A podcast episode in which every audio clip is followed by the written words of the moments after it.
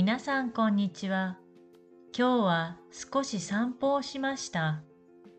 歩いているといろいろな場所で桜を見ることができました。まだ花は全部咲いていませんが、とても綺麗でした。もうすぐ暖かい春が来ますね。フランスでも桜を見ることができて嬉しいです。日本にはたくさんの桜があります。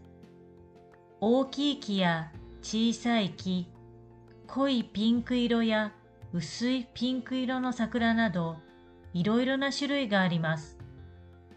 桜は3月から5月に咲きます。特に4月は花が綺麗ですから、たくさんの人が桜を見に行きます。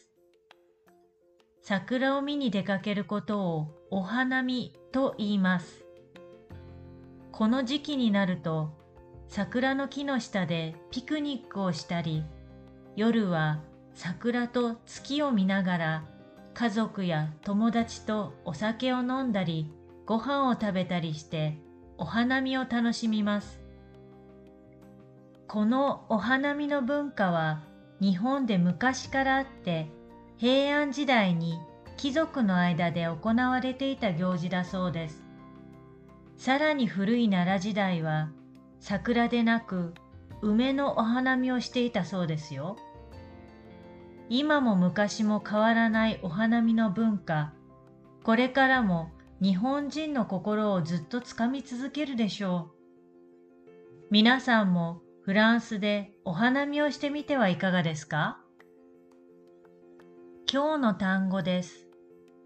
濃い、フォンセ、薄い、クレーいろいろな種類、plusieurs sortes différentes 咲く、咲きます、fleurir 特に、surtout 時期、période 文化、culture 平安時代 ère de 平安奈良時代 ère de 奈良貴族ノーブルつかむ、つかみます。